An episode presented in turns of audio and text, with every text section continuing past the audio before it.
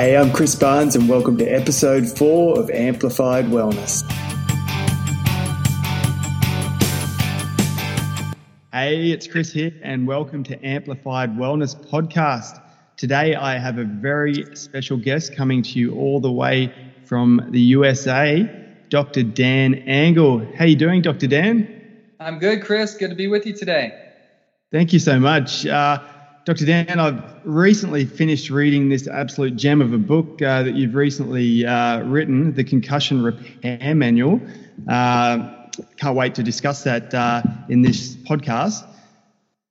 It's really made a, a massive impact uh, on, on me personally, uh, and I'll explain why. But I just wanted to um, introduce you, Aussie listeners who may not have had a chance to read this book yet, and just learn a little bit more about you and your background as a board certified psychiatrist and, uh, and you operate a functional medicine clinic. Uh, can you tell us uh, a bit, bit about how you entered that field? Yeah.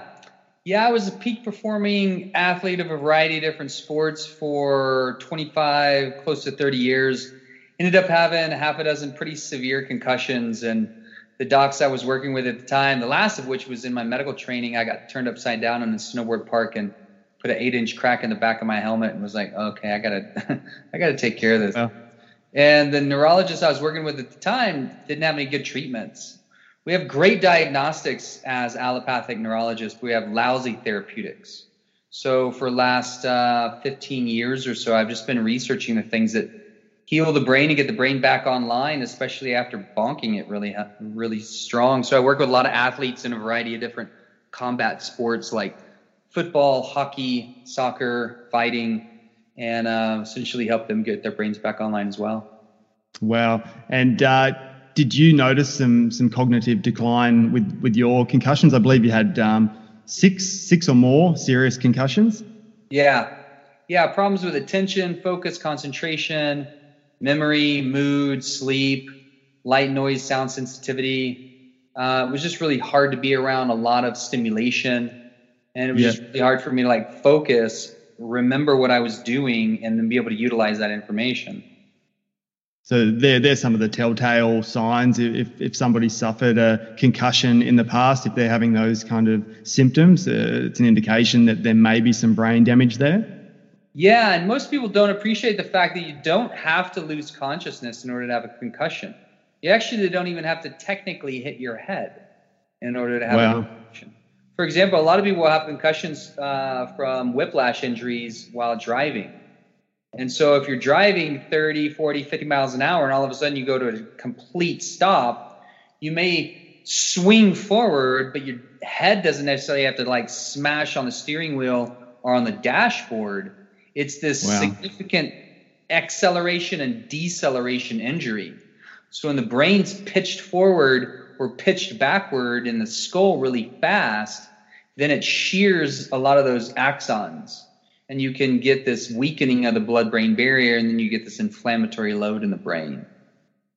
I, th- I think that was one of the biggest takeaways. I was, I was chatting with my wife uh, after reading this book and, and, also in the lead up to having this uh, this call with you, and, and she was under, unaware. She had a, a history of horse riding uh, in early childhood as well, and the amount of times that she's been thrown off the horse. So this um, experience of traumatic brain injury is fairly far reaching, isn't it? It's not just specific to people that play contact sports, it can really affect anybody. Is that right? Absolutely. Yeah, I think that's probably one of the best summary statements. And we want to generate as much public awareness of the issues as possible. So I end up working with a lot of clients, you know, like your average person walking down the street, slipping on ice and bonking the back of their head, or yeah. in a car wreck and having a whiplash injury, all the way up to athletes that are bonking their heads on a regular basis. well, that, that, was definitely me. Uh, 15 years of uh, semi-professional rugby league here. I'm not sure if you're you're uh, that familiar with rugby league, but it's probably oh, yeah. on par with with your NFL over there. Absolutely. You guys are yeah. at least a little bit smarter in how you tackle. And I think that's a, it's embedded into the sport because you're not walking around with these big pads and these sharp helmets that you're using as weapons. I mean, there's at least, yeah, yeah. at least a little bit more understanding. But yeah, rugby's an intense combat sport. Oh, it's brutal. I, I personally, like, I've, I've suffered several concussions, many um, that I, I wasn't completely unconscious, and I think that's the thing. Like, especially in in, in sport, there's so many people playing sport where they may suffer a minor concussion, like you said, but just continue to play and, and play. And that's really, really quite dangerous, isn't it, to suffer multiple uh, concussions one after the other? Yeah, that's the biggest concern, especially in the acute arena. So if somebody, you know, if they've got just their passion, you know, fired up for the game, I totally get it. I've been in that arena as well. Mm. And and then you put multi-million dollar contracts on top of that. So the it's hard to leave the game uh, if you have had your bell rung, but maybe you didn't lose consciousness, and you know the standard party line is just you know kind of get back in there and shake it off as soon as you can. But yeah. the danger is stacking another significant head, head injury on top of a, an acute one, like within within hours or days, because the brain's yeah. still healing. And if you put two concussions at that point together, then the ex the the detriments and the long term ramifications are exponentially worse you speak about uh, detrimental outcomes. We're in a time where dementia and Alzheimer's are at an all-time high. Uh, how important is it for people that suffer a traumatic brain injury to, to act fast with with an effective protocol to, to try and mitigate the, the damage being done? Yeah, it's important. Uh, you, when I was going through my last few concussion care protocols myself, the standard line was go home, get some rest. We hope it gets better. And that's accurate to a certain degree because most mild traumatic brain injuries or i.e. concussions will get better on their own, but it's super frustrating if you've already been at home resting and you still have issues with prob uh, focus, attention, concentration, mm-hmm. etc. So we need to know how and when to intervene and where to really instill some pretty strict return to play protocols. Yes, so yeah. seeing assessments on the on the sideline or as soon as they leave the field with people that are trained and know how to give very clear and concise effective neurologic examinations and then how to continue to follow up those examinations to make sure that people are truly ready to enter the arena again. Yeah, sure. And uh, being a parent, I've, I've got a, a, four four year old uh, boy and a, a one year old girl. How? What, what are your thoughts on uh, contact sports for children? Is it a concern, or, or, do you just need to be mindful of managing managing the the, the traumatic uh, event if it and if it does occur? Yeah, I think both are true. Uh, I'm a big fan of us leading and living the most joyful uh, fun, express lives as we can. Uh, I still snowboard on a regular basis and do things that are, you know, somewhat reckless because I can't con- completely control my environment. Yes. You know, especially if you're going down the mountain at 40 miles an hour, you can't control everybody in your path. So I tend to, I, I always wear a helmet. I'm as careful as I can be. I don't do as many stupid things as I used to do. thankfully so. Um, I still get after it because that really feeds my soul, so to speak. Yeah. And parents, similarly, it's important for our our young ones to be able to be self-expressed and not live in a bubble and really live their lives. That being agree. said, I'm super mindful because I work with a lot of kids too about how much they do hit their head. So if uh, they want to and their parents want them to play football, highly recommend youth sports play flag football and not tackle football, especially with sure. their heads. And with soccer, that they're in a league that doesn't allow headers. Yes. Because yes. Uh, headers in the professional soccer, that was my sport of choice for 20 years. And the reason that I had most of my neurologic deficits which was oh, wow.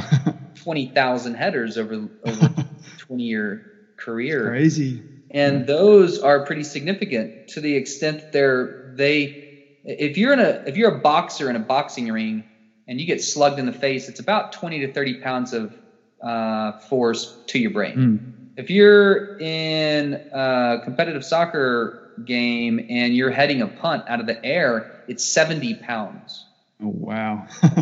I know. I didn't have any idea it was significantly worse than being a uh, in a boxing match. Nobody knows that. you're like, wow, I accumulated some serious deficits. Now we're starting to appreciate that even headers to youth in soccer don't have um, a complete neutral effect. Mm. And we need to be as mindful as we can. And so if kids are skiing or skateboarding, snowboarding, etc., absolutely imperative to wear a helmet and to and to just be mindful of how much people, particularly in combat sports, use their heads as weapons. Mm. So true, so true.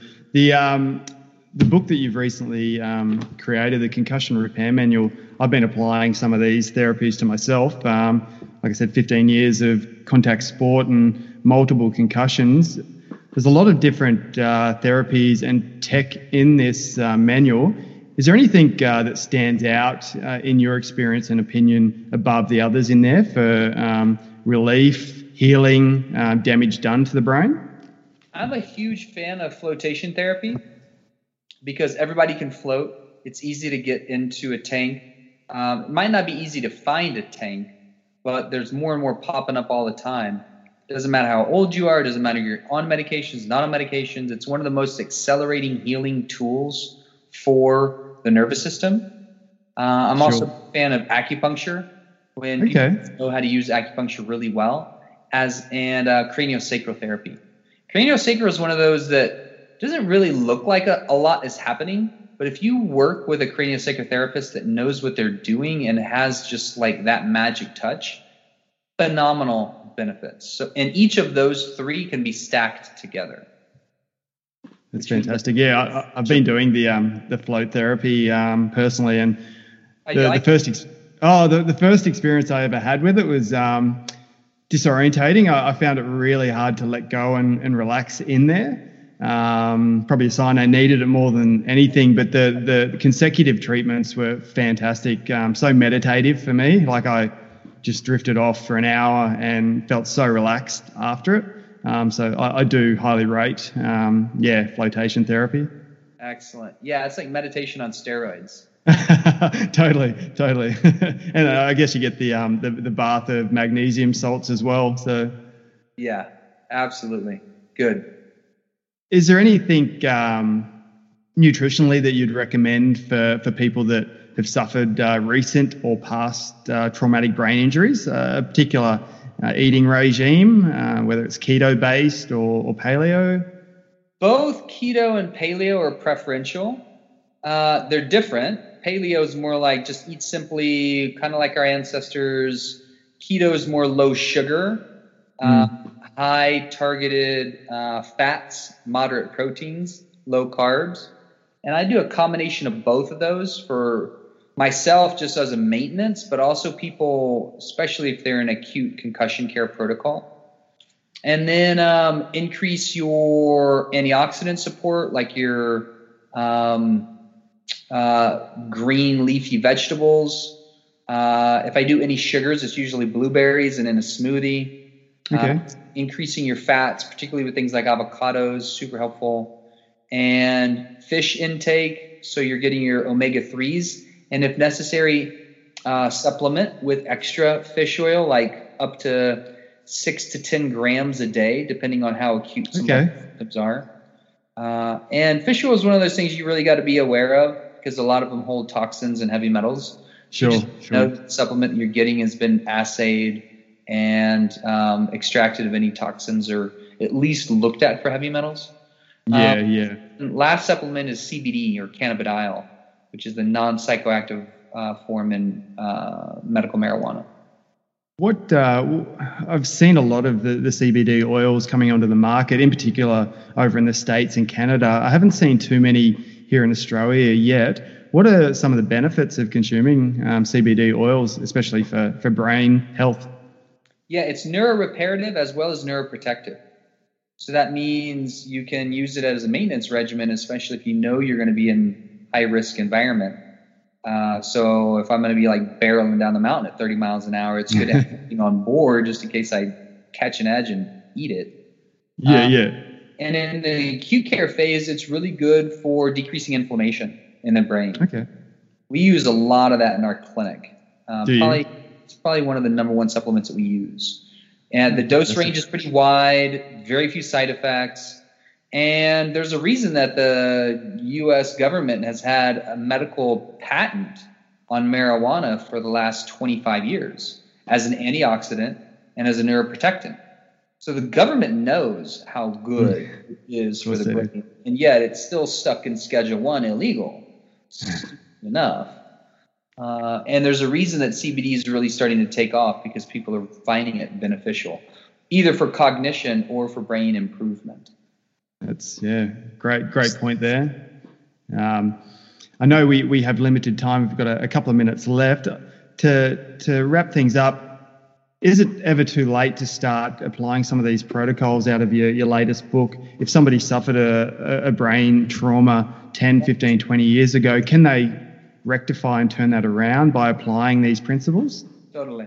So our clinic at Revive, uh, you can go to revivecenters.com. We're outside of Denver. We see client. Our specialization is in concussion recovery, traumatic brain injury recovery, stroke recovery.